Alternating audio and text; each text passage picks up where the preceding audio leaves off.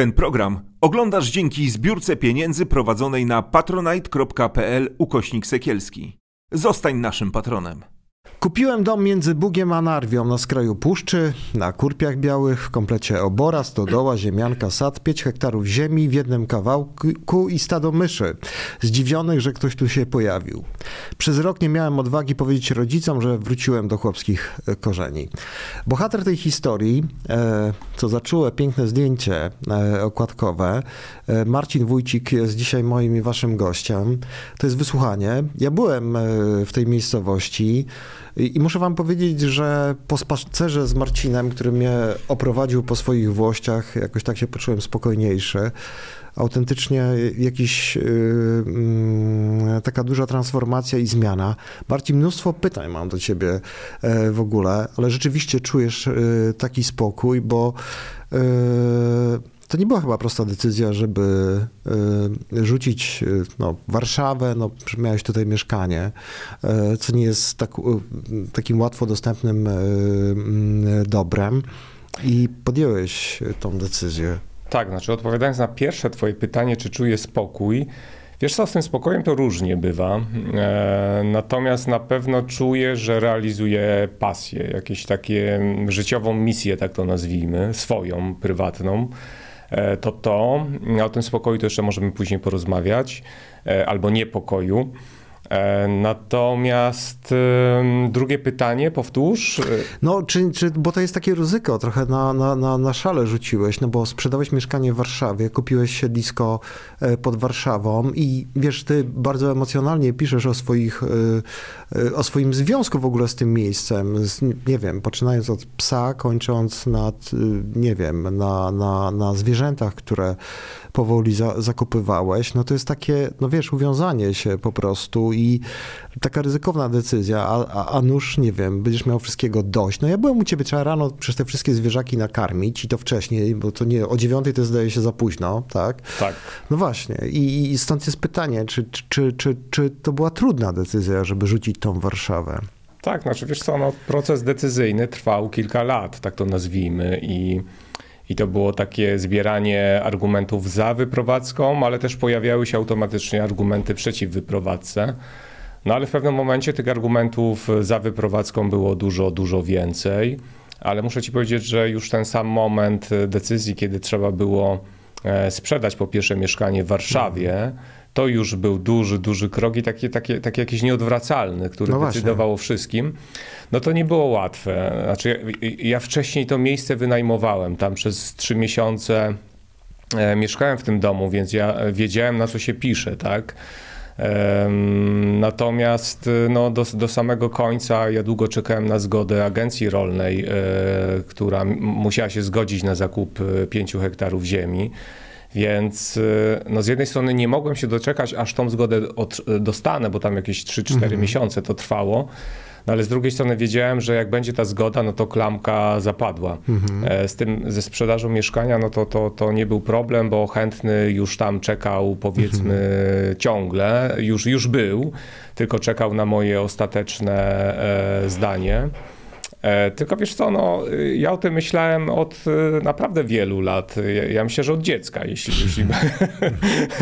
W ogóle takie rozczuliło mnie, jak opowiadasz trochę o sobie, o swojej biografii, to znaczy o swoim pochodzeniu bardziej, bo ty pochodzisz z pogranicza... Beskidu Żywieckiego i Podhala. Tak to nazwałem w książce. I opowiadasz, że pamiętasz z dzieciństwa, to są jakieś takie skrypty, które jakoś na nas działają. Odgłos, uderzenia... Wierzei. Tak. Wiesz, co to jest? Wierzeje? Dowiedziałem się z swojej książki, tak? Do tego, żeby krowy, tak? Które są wyprowadzone na wypas, tak? Dobrze mówię? Nie, wierzeje to są drzwi do stodoły. Ale opowiadałeś też, że pamiętasz takie stukanie. A, tak. Jak pastuszkowie, te kołki wbijają w ziemię, żeby gdzieś krowa w szkodę nie poszła. Ja nie wiedziałem, że tak masowo się stuka. Nie wypasałeś krów? Nie, ja nie wypasałem. Ale No, ale właśnie, Marcin, właśnie opowiedz mi trochę o tym, no bo jesteś przykładem takiej osoby, zresztą opisujesz w książce. Bardzo was zachęcam do tej książki, naprawdę świetnie to się czyta. Muszę powiedzieć, bałem się tej książki, tak, bo Marcina znam z trochę innej publicystyki, ale... Ty jesteś przykładem, ale też bohaterowie twoich historii, bo to są ludzie, którzy osiągnęli jakiś no, niebagatelny sukces, chociażby ta modelka, tak, która wróciła tutaj z Francji, którzy rzucają wszystko i nagle odnajdują się w świecie kóz, w świecie, nie wiem, hodowli roślin. Powiedz mi, co to jest? Czy ty znalazłeś jakiś wspólny mianownik tych takich historii, że mamy do czynienia z takim odwrotem? Znaczy, ja nie chcę mówić, że to jest jakaś chłopomania, ale takim jakimś poszukiwaniem jakiejś innej przestrzeni dla siebie. Ja myślę, że jakoś jesteśmy zmęczeni taką sztucznością, czy to jedzenia, bo to jedzenie, które jest jakby no, masowo kupujemy, to jest no, pachnie czymś sztucznym, tak? Znaczy, to jest jakaś taka tęsknota chyba za czymś takim pierwotnym, takie dotknięcie. Uciekliśmy w latach 90., ja to tak oceniam, początek 2000 od wsi zupełnie, że był taki odwrót od, można było kupić za grosze ziemię na wsi, dosłownie za grosze. I znam takie gospodarstwa, które no, kupiły wiele hektarów za, nie wiem, 20 000 złotych jeszcze w latach 90., koniec lat 90. Więc było takie obrzydzenie wsią. Natomiast kilka lat temu no, nastąpił z kolei odwrót od miasta, tak mnie się wydaje. Ale czym to jest właśnie związane? Wytłumacz to. Czemu ludzie po prostu, którzy osiągają sukces w świecie, nie wiem, jakiegoś biznesu, w jakiejś przestrzeni artystycznej, uciekają na wieś? Ale właśnie, bo może to było tak, że sporo ludzi uciekło z wioski do miasta. Nie wiem, może troszeczkę miasto no, nie spełniło tych oczekiwań ludzi, tak? Że to miasto znudziło, albo oczekiwania były inne i nastąpił taki powrót na wieś, czasami tego drugiego pokolenia, niekoniecznie tego które uciekło, tak? Tylko dzieci tych, którzy uciekali. Ale są też ludzie tak jak ja, którzy mieszkali na wsi w dzieciństwie, którzy wychowywali się w gospodarstwie, mieszkali na wsi, później wyprowadzili się do miasta na studia, praca pierwsza, druga. No i takie właśnie, taka jakaś tęsknota no właśnie za tą naturą, za tym, co pierwotne. Wiesz, to trudno jest mi powiedzieć, bo tak jak w tej książce, ja myślę, że te historie, które opisuję w książce, są bardzo różne. I te powody, dlaczego ludzie akurat uciekają z miasta na wieś, są też różne, więc jakiś taki wspólny mianownik. Często pojawia się to jedzenie właśnie, że chciałabym sobie sama jedzenie wyprodukować. Nawet żyjąc w mieście zwracamy dużą uwagę teraz też na to, żeby to jedzenie jednak było zdrowe, żeby nie miało tam kilogramów konserwantów i tak dalej, więc chyba takim wspólnym mianownikiem będzie to jedzenie, ale też zachłyśnięcie się w sensie no, tym miastem. Znaczy może nie zachłyśnięcie było kiedyś, ale odwrót od miasta, bo jednak, nie wiem, może rozczarowanie miastem. Też mam bohaterów, dla których ceny mieszkań mają znaczenie, tak? Tutaj jeden z bohaterów mówi, że za pieniądze, które wydał na zakup siedliska ziemi, no mógł w Warszawie mieszkać w 30-metrowym mieszkaniu, a dzisiaj ma 7 hektarów ziemi i drewniany domek, tak? No i hoduje kozy. Ale ciekawe też jest to, że zanim pójdziemy głębiej w to mięso, w rozmowy na temat w ogóle żywności, bo poświęcasz temu dużą uwagę. Nawet nie posądziałem cię, że masz taką wiedzę na ten temat. Chociaż dowiedziałem się z twojej książki, że trzeba skończyć jakiś roczny kurs, jakieś studia, żeby w ogóle móc nabyć ziemię rolną. To ciekawe jest to, że ty opowiadasz, że ty się tam wcale nie nudzisz, że jakoś sobie potrafisz poradzić bez teatru, bez kina, że wręcz przeciwnie, do ciebie to są zapisy na weekend, żeby przyjechać, bo ja sam próbuję się z tobą umówić i cię odwiedzić i wiem, że masz sporo gości, przyjeżdżają do ciebie na weekendy. Tak. Jesteś w kolejce, tak, czekasz.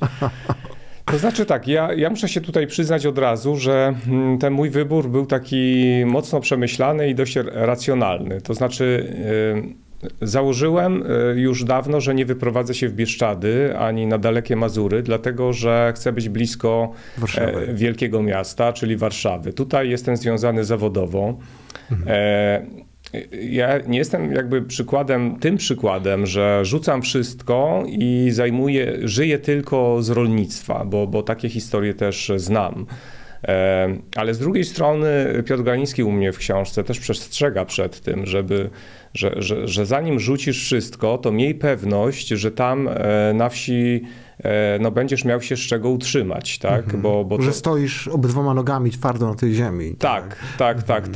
Bo jakby rzucić wszystko i uciec na wieś, to tak nagle to jest nieodpowiedzialne, ja uważam, że to trzeba mieć biznesplan i taki nie jeden, tylko 2 albo 3 biznesplany, żeby móc działać. Na pewno trzeba mieć jakiś tam zastrzyk gotówki przygotowany na trudne czasy.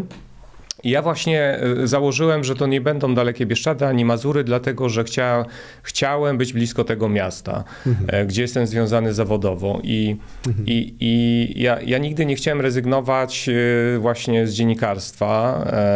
Musiałeś sobie prawo jazdy zrobić, tak? Musiałem sobie prawo jazdy zrobić, tak żeby dojeżdżać. Na szczęście nie jestem też tym przykładem osób, które wyprowadzają się z Warszawy i później codziennie dojeżdżają w korkach do miasta. Ja nie muszę. Moja praca polega na tym, że wyjeżdżam raczej w Polskę i tam szukam tematów. Tak. I dużo też pracuję w domu, tak? Gdzie piszę. Więc właściwie tak w Warszawie jestem 2 razy w tygodniu. To chyba maksymalnie. No, więc ta moja decyzja była taka, wydaje mi się, bezpieczna, tak? Podziwiam ludzi, którzy właśnie rzucają wszystko, mają biznesplan i wyjeżdżają w te Bieszczady czy na dalekie Mazury. Tak. I hodują kozy. Ale opowiadasz w swojej książce wiele ciekawych rzeczy. Myślę, że ja sobie potwierałem szereg klapek. To znaczy ja nie jem mięsa akurat i nie mam z tym żadnego problemu, ale to nie dotyczy tylko mięsa, bo to, co jest przerażające, to jest to, co ty opisujesz, jeśli chodzi o sklepy wielkopowierzchniowe, o tym faszerowaniu tego mięsa jakimiś rozmaitymi szczepionkami, tak? Które mają sprawić, że ono zachowuje swoją jakość. Ja czytając twoją książkę miałem wrażenie, że jesteśmy takimi konsumentami, które jest faszerowane taką mało wyszukaną paszą, byleby to ładnie wyglądało, długo nie gniło. I rzeczywiście wiele razy rozmawiam z ludźmi z mojego pokolenia, mam już 50 lat, którzy opowiadają, że jeszcze pamiętają, jak mleko zsiadło się na parapecie, jak chleb po prostu był suchy i twardy, a nie rosła na nim jakaś pleśń. I mam takie pytanie do ciebie, rzeczywiście jest aż tak źle? Rzeczywiście jest taka przerażająca prawda, że spożywamy samą chemię? Ty to odczuwasz i czy jakaś taka filozofia tego życia u ciebie idzie w parze właśnie z tym, co jesz? Bo wyczytałem w twojej książce niesamowite historie o tej jakiejś w jakiejś solance z jakimś tymiankiem. Opowiedz kilka słów o tym. Może najpierw trochę o tym zdrowiu, o tym, co jemy. Tak. Znaczy nie jest dobrze. Znaczy od samego jesteśmy bodajże pierwszym krajem w Unii Europejskiej na pierwszym miejscu, które zużywa najwięcej antybiotyków dla zwierząt hodowlanych.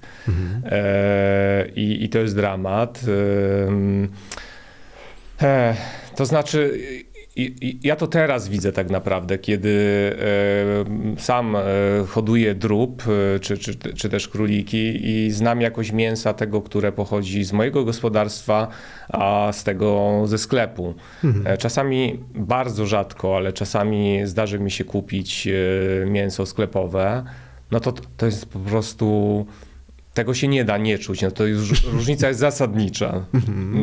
Trudno jest mi to teraz opisywać, zapraszam. Ale opowiedz troszeczkę naszym widzom o tych antybiotykach po prostu. Czy to... właśnie jesteśmy... Czy to jest kwestia tylko zapachu, czy to też jest po prostu szkodliwe, tak? Bo wiesz, no nie mam wiedzy, no jesteś fachowcem w tej dziedzinie. To znaczy tak, branża mięsna zaraz się oburzy i powiedzą absolutnie nie. Antybiotyki są stosowane tylko wtedy, kiedy zwierzęta są chore, a później jest tak zwany okres karencji, czyli po tych antybiotykach one jeszcze żyją jakiś czas i wypłukują się, tak to nazwijmy, te antybiotyki z nich.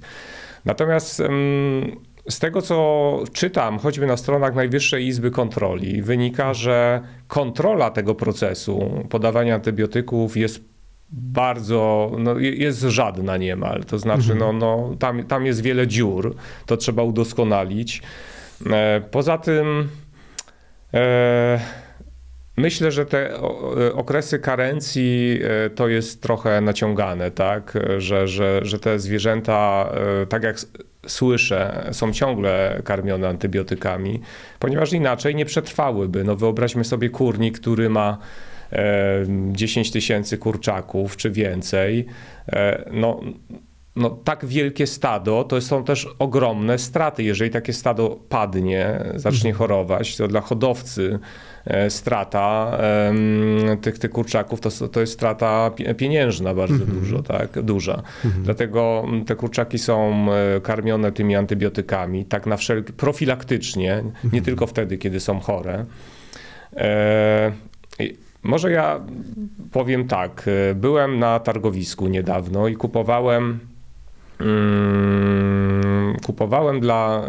kupuję paszę, i to jest wyjątek, dla królików, które są w ciąży. Dla tak zwanych matka karmiąca ta pasza się nazywa. To naprawdę jest dobra pasza i tam ona ma wszystko, co potrzebuje w tym trudnym okresie. To jest na okres ciąży i na okres odchowu młodych królików. I to jest ten wyjątek, kiedy ja tą paszę podaję. Natomiast właśnie na targowisku ostatnio pan mnie zapytał, w takim zwykłym targowisku, czy pasza dla królików ma być z hormonem wzrostu, czy bez, sobie życzę. No i moje pytanie właśnie, jeśli na wieś, na zwykłe targowiska, znaczy bez problemu można kupić paszę z hormonem wzrostu, no to co się dzieje na dużych fermach, tak? Gdzie jakby ten czas się liczy. Nie opłaca się długo tuczyć zwierząt.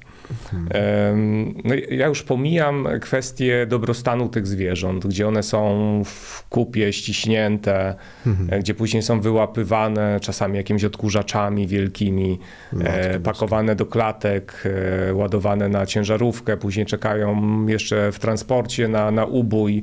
To wszystko trwa, więc tą kwestię już nawet nie pomińmy, tak. A powiedz mi, czy ktoś w ogóle sprawuje jakąś taką kontrolę nad tym, bo to mnie zastanawia, bo wiemy, że ten cykl hodowlany kur, tak, nie tylko zresztą kur, też świń, tak, jest bardzo szybki. To w zasadzie to jest kompletna jak gdyby produkcja, tak, tam w zasadzie nie ma takiej wyobraźni, że to jest istota że jest to istota, która coś czuje i tak dalej. Powiedz mi, czy tylko Polska jest takim fenomenem tutaj w cudzysłowiu, bo ty opowiadasz, zdaje się, o rolnikach, którzy opowiadają o różnych rasach krów na przykład, tak, które tutaj lądują w Polsce i te krowy przeżywają szok, tak, dlatego, że one po prostu są kompletnie, absolutnie nieprzygotowane do życia w takich warunkach. Czy rzeczywiście to jest też problem tego smrodu z tych gospodarstw rolnych, nie?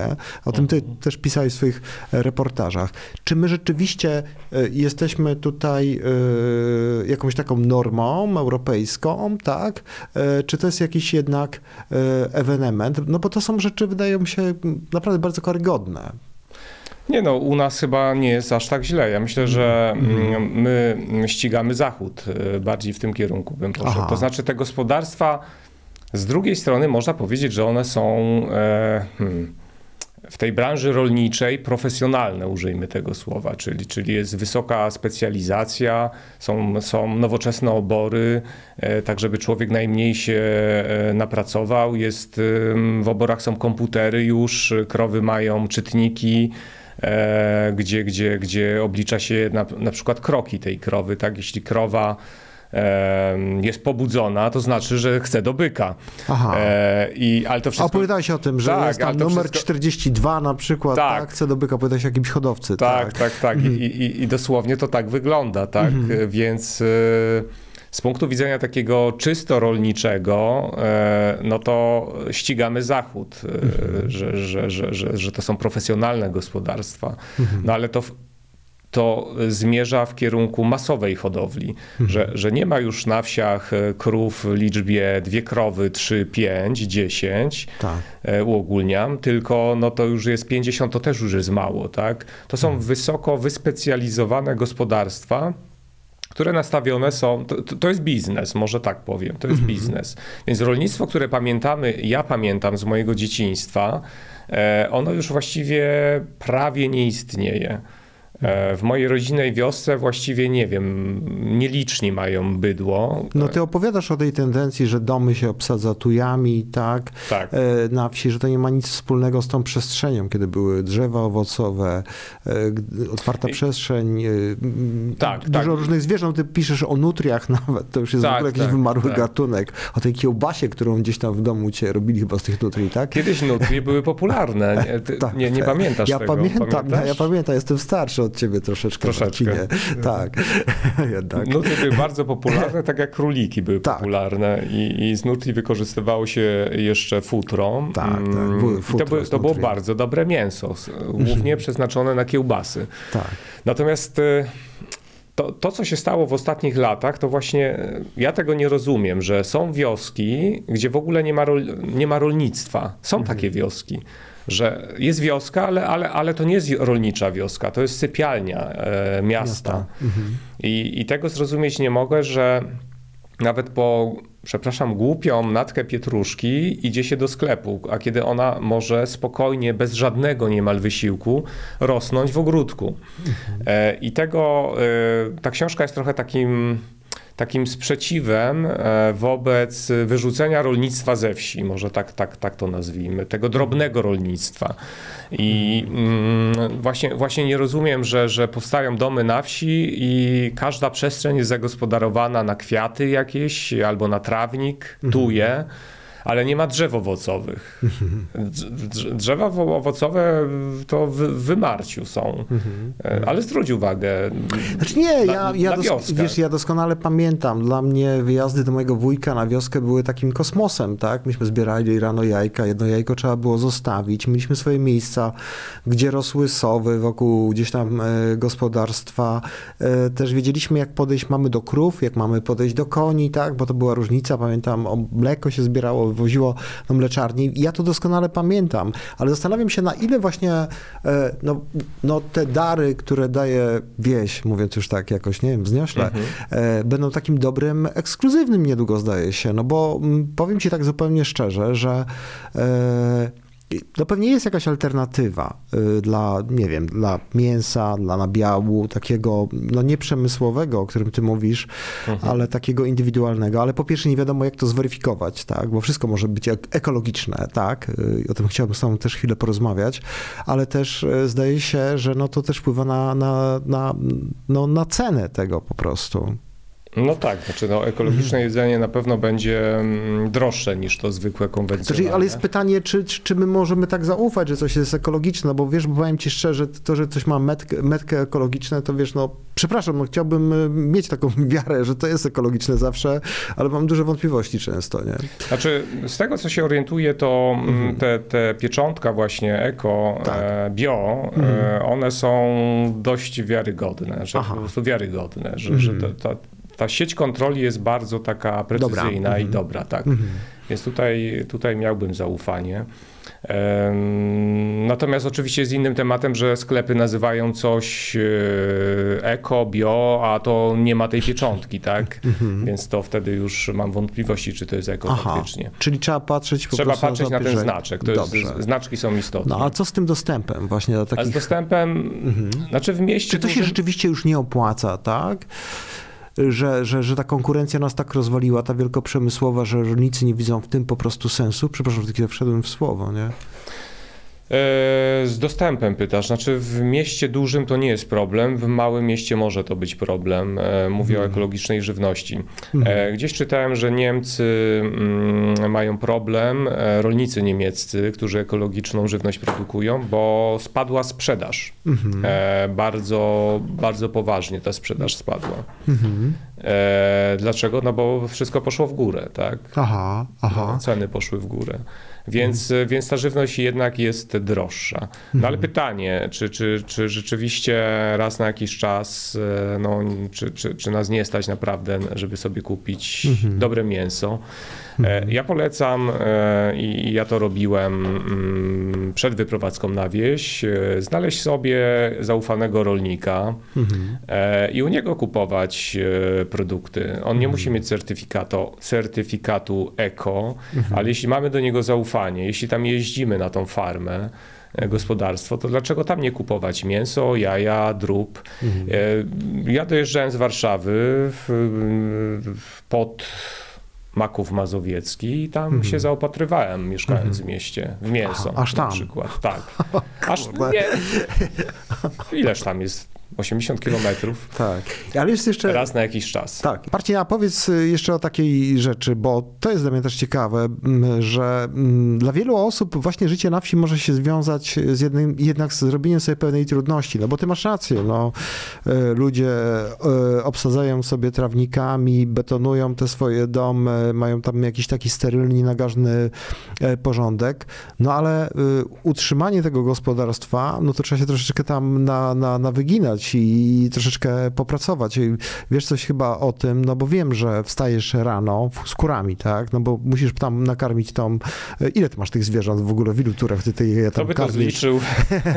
Nie, no, no, są kury, są indyki, teraz jest mniej, bo czekam na lęgi, więc dopiero... Króliki masz? Mam. Krowę już masz, bo wiem, że się przymierzałeś do krowy. Nie, ale Holsztyna kupisz, tak? Holsztyna? Bardzo wymagająca rasa. Polską czerwoną. Polską czerwoną jednak. No też gatunek, który gdzieś tam jest na wymarciu. Ale właśnie wracam z tym pytaniem, czy to jest takie trudne? To zależy od pory roku. Na pewno wtedy, kiedy jeszcze dojdzie... I czy to daje taką satysfakcję, no bo wiesz, chodzenie z jakimiś widłami wokół jakiejś krowy, karmienie jakiejś kury, sprzątanie po nich, no... Słuchaj, to oczywiście nie jest dla każdego. Ja absolutnie nie namawiam wszystkich do wyprowadzajcie się z miasta. Nie, to nie jest dla każdego. Ale ja to lubię. Mnie to sprawia przyjemność, frajdę. Mam w sobie jakieś takie rolnicze zacięcie i wydaje mi się, że potrafię o te zwierzaki zadbać. I cieszę się, wiesz, jak ładnie rosną, tak? Natomiast jeśli chodzi o wczesne wstawanie, zawsze wstawałem wcześniej. Mieszkając w Warszawie wstawałem plus minus o 6:00 i to się właściwie nie zmieniło. Teraz jak jest lato, to nawet o wpół do 6:00 i bez budzika, ale zasypiam z kurami. To znaczy o 22:00 to właściwie już mnie nie ma. To jest... To znaczy, bo jeszcze pytałeś, czy tej pracy jest mnóstwo zawsze. No tak. Nie, to zależy od pory roku. Teraz latem, wiosną jest tego sporo. Jesień, zima, można na wakacje jechać. Ale co, to jakieś pielenie, niepielenie, wszystko to robisz sam? Pielenie. W weekendy przyjeżdżają przyjaciele, znajomi różni, więc wiesz. Pielą, zapraszam Artur. A powiedz trochę, żeby nie było tak kolorowo, trochę o mankamentach, bo pewnie jakieś mankamenty są. Czego ci brakuje, tak? Wiesz co, znaczy największe mankamenty, jakie miałem, to ciągłe remonty, tak? Wydaje mi się, że to było takim czymś, co mnie trochę tak... podcinało skrzydła, że jeden remont się kończył, drugi się zaczynał. W ogóle remontowanie tego twojego domu, muszę ci powiedzieć, jak tam ci podmyło te fundamenty, to czytałem, po prostu bałem się, że tam gdzieś odpłynie ci ten dom. Do Szwecji. No tak. Trzeba się właśnie znać trochę na tych rzeczach, nie? Jakichś remontowych, jakichś i tak dalej. Ja się na tym w ogóle nie znałem, tak intuicyjnie do tego podchodziłem, ale oczywiście ja sam nie remontowałem, tylko to komuś zlecałem, na szczęście. Sąsiadowi tam. Tak, na szczęście mam kogoś takiego tam, na kogo mogę liczyć, sąsiada. Te mankamenty. No, teraz te remonty właściwie się już skończyły albo kończą się, więc tak czuję, że czuję taką fajniejszą perspektywę, że już nie muszę myśleć o tym, że jeszcze to trzeba wyremontować, to trzeba wyremontować. No i wiesz co, na samym początku trochę brakowało mi tego miasta, muszę powiedzieć, po wyprowadzce. Tam było, wiesz, super fajnie, ale jednak tutaj wszyscy w mieście, znajomi, przyjaciele i trochę tego miasta brakowało. Natomiast teraz jakoś mam takie wrażenie, że mieszkam pod Warszawą w ogóle, że ten dojazd do miasta, kiedy już też zacząłem tym samochodem tam jeździć sprawniej po zrobieniu prawa jazdy, ten dojazd do miasta to naprawdę jest chwila. Wybieram po prostu takie godziny, że wiem, że nie utknę w korku i też nie dojeżdżam codziennie na 8:00, więc nie stoję w korku. Wyjeżdżam o 8:00 z domu, więc jak jestem o 9:00 w mieście, to już korków nie ma, czy tam 9:15. Więc tak szukam teraz na szybko tych mankamentów i chyba, Artur, to by oznaczało, że tak jakoś nie ma ich wiele. Poza tym, że roboty jest cały czas takiej rolniczej, to pielenie, teraz muszę właśnie warzywa posiać, a podkreślę, że ja to robię tylko w wolnych chwilach, czy jakoś tam weekendowo, bo pracuję zawodowo, tak? Piszę.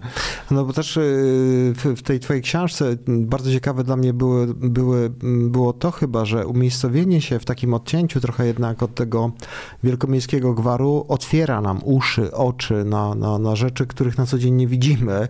I taka bardzo wzruszająca jest ta twoja relacja z tymi twoimi zwierzakami, tak? Poczynając od, nie wiem, kotów najedzonych myślinom, poprzez Miśkę, tak? Twojego pieska. Liśkę, twojego pieska. Liśka, tak, bo Od lisa, o tym, jak ci przyniosła zajączka też, tak. No. Ale też o tym, że bałeś się takiego przywiązania ze zwierzętem, bałeś się zwierzęciem, co to będzie, jak ty wyjedziesz, ale okazuje się, że obrażona jest, jak wyjeżdżasz gdzieś w teren, do jakiejś pracy reporterskiej. Tak, znaczy ona w ogóle czuje, jak ja w ogóle wyjeżdżam. Ona, tą krzątaninę wokół wyjazdu doskonale wyczuwa. Aha. Ona wtedy chowa się w budzie i taka znudzona... A w której budzie, bo ona ma tam dwie budy, słyszałem. Ona ma dwie budy, w tej na zewnątrz, na podwórku. I taka znudzona siedzi i czeka, co będzie. Tak doskonale to wyczuwam. Nawet jak tam drób zaopatruje na czas wyjazdu w jedzenie, to ona też to już rozpoznaje. Nie wiem, jak ona to robi właściwie. To jest mądrala. No.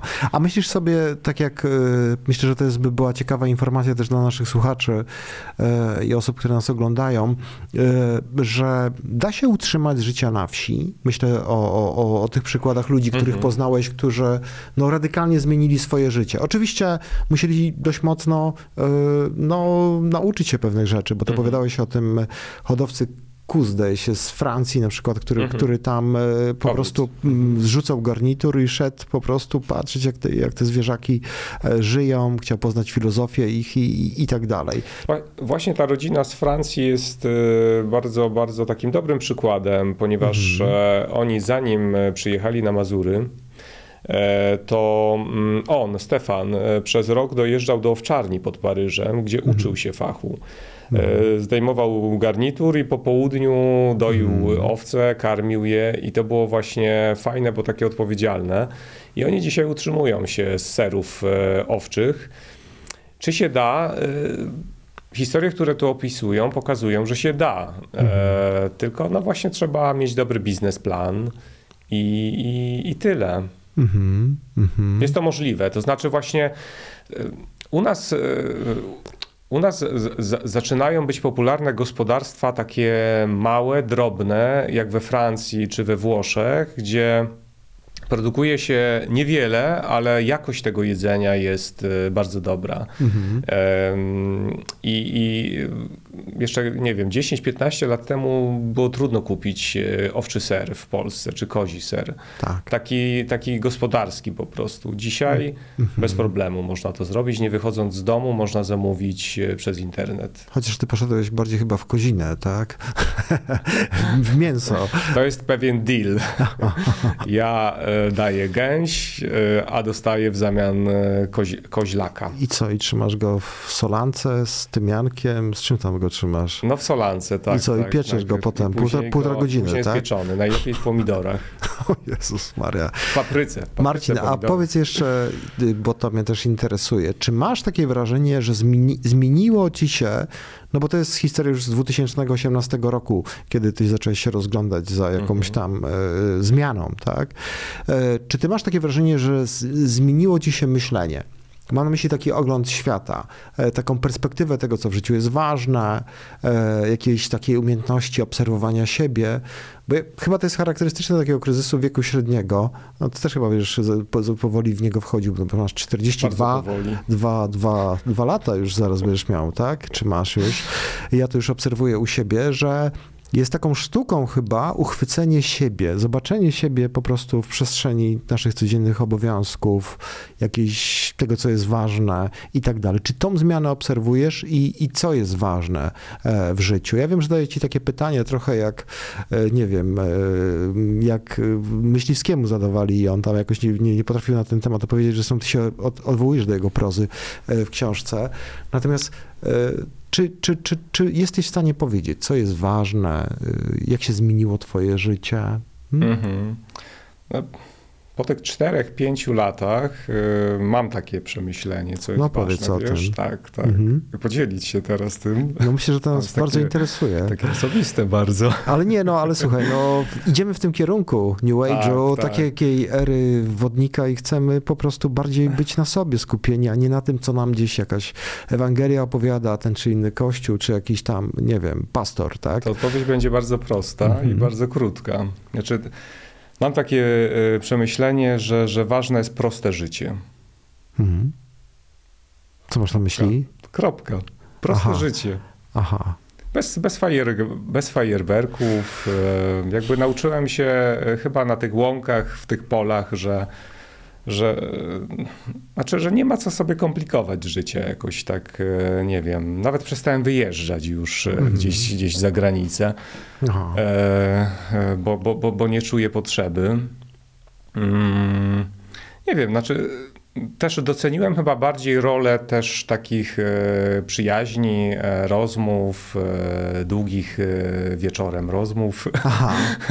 Ja myślę, że to miejsce temu sprzyja, tak? Że wieś temu sprzyja. No zdecydowanie, że... ja to odczułem też, jak tam cię odwiedziłem. Ale to chyba też się bierze stąd, że tutaj mieszkając w Warszawie, no to gdzieś tam czasami z kimś wyskoczyłem na szybką kawę, czy piwo. Powierzchowne bardzo to takie. I to są takie dość powierzchowne spotkania. No, uogólniam oczywiście. Natomiast na wsi, kiedy już ktoś do mnie tam przyjeżdża, no to przyjeżdża z takim nastawieniem, to zauważyłem. Nawet ja takiego nastawienia nie mam, tylko ludzie przyjeżdżają z nastawieniem, żeby odpocząć, żeby sobie porozmawiać, posiedzieć, może ognisko zapalić, może nad rzekę pójść. I to mnie cieszy, że ktoś do mnie przyjeżdża z takim nastawieniem, żeby się wyciszyć, może trochę zmęczyć pracą taką niekorporacyjną, tylko już no, mieć brud za paznokciem. Ziemię za paznokcie, może nie brud. No i takie właśnie, znaczy odkrywam, że dla ludzi z miasta to proste życie, które ja prowadzę, też atrakcyjne. Takie. Jest atrakcyjne i chyba im się ta farma udziela i to mnie cieszy. Czyli co, czy można zaproponować taki barter, że możecie przyjść, wypocząć, ale trochę popielcie, poobrabiajcie trochę zwierzęta. Musimy kończyć. Jeśli chcecie wypłynąć trochę właśnie na tą głębię i tak trochę, no poczytać oczywiście o zdrowym żywieniu, o tym jak ta wieś wygląda, jak ona się zmieniła, ale też zobaczyć taką perspektywę zupełnie inną, taką to prostą, tak jak Marcin mówi, bo może że życie rzeczywiście jest proste, a my je strasznie pokomplikowaliśmy. I tak zobaczyć siebie w tym życiu swoim i zobaczyć, jak można alternatywnie żyć. No ale też, mówię, dostać pewną skarbnicę wiedzy na temat wsi. A może zastanawiacie się właśnie, żeby podjąć taką decyzję, takie wyzwanie, to z całą pewnością ta książka wam pomoże. Gęsiego z Miasta na Wieś Marcina Wójcika. To jest książka, którą wydała Agora.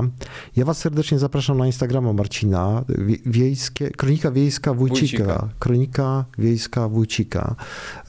Też na mój Instagram Artura Nowako. Dwie książki będą z podpisami Marcina, nagrodami dla naszych patronów, a jedna z nich będzie również podpisana przez Marcina, będzie na moim Marcina Instagramie. Zapytamy was, dlaczego chcecie dostać tę książkę i jakaś najciekawsza, bardziej odpowiedź zostanie przez nas nagrodzona, więc to nie będzie konkurs na zasadzie jakiegoś losowania, ale taki, no, że podejmiemy decyzję, kto najciekawiej nam odpowiedział i wyślemy tę książkę. Ja bałem się tej książki, dlatego że znałem Marcina z innych książek i zastanawiałem się, jak mu ta książka wyjdzie, a ona jest, kupiła mnie tym, że jest po prostu bardzo szczera. To nie jest książka, która jest napisana, żeby na siłę nas zainteresować. To jest właśnie książka prosto, bardzo napisana. To jest opis pewnej rzeczywistości, pewna kronika tego, co się działo, a przy okazji no, takie wyskoki Marcina na różne inne tematy związane, no właśnie, jak to wygląda w Polsce, jacy ludzie szukają szczęścia na wsi, o tym brudzie i smrodzie na wsi, dlaczego to jest takie bezkarne, o tym, jakie skutki ma to faszerowanie nas produktami w sklepach wielkoprzemysłowych. Zapraszam was jeszcze do wysłuchania na Spotify'u. Tam możecie nas sobie zasubskrybować. Zróbcie to teraz. Tam jest ikonka taka ze subskrypcją oraz oczywiście do wspierania naszego kanału też finansowego, bo dzięki wam się utrzymujemy. Dziękuję ci, Marcin. Dziękuję ci, Artur.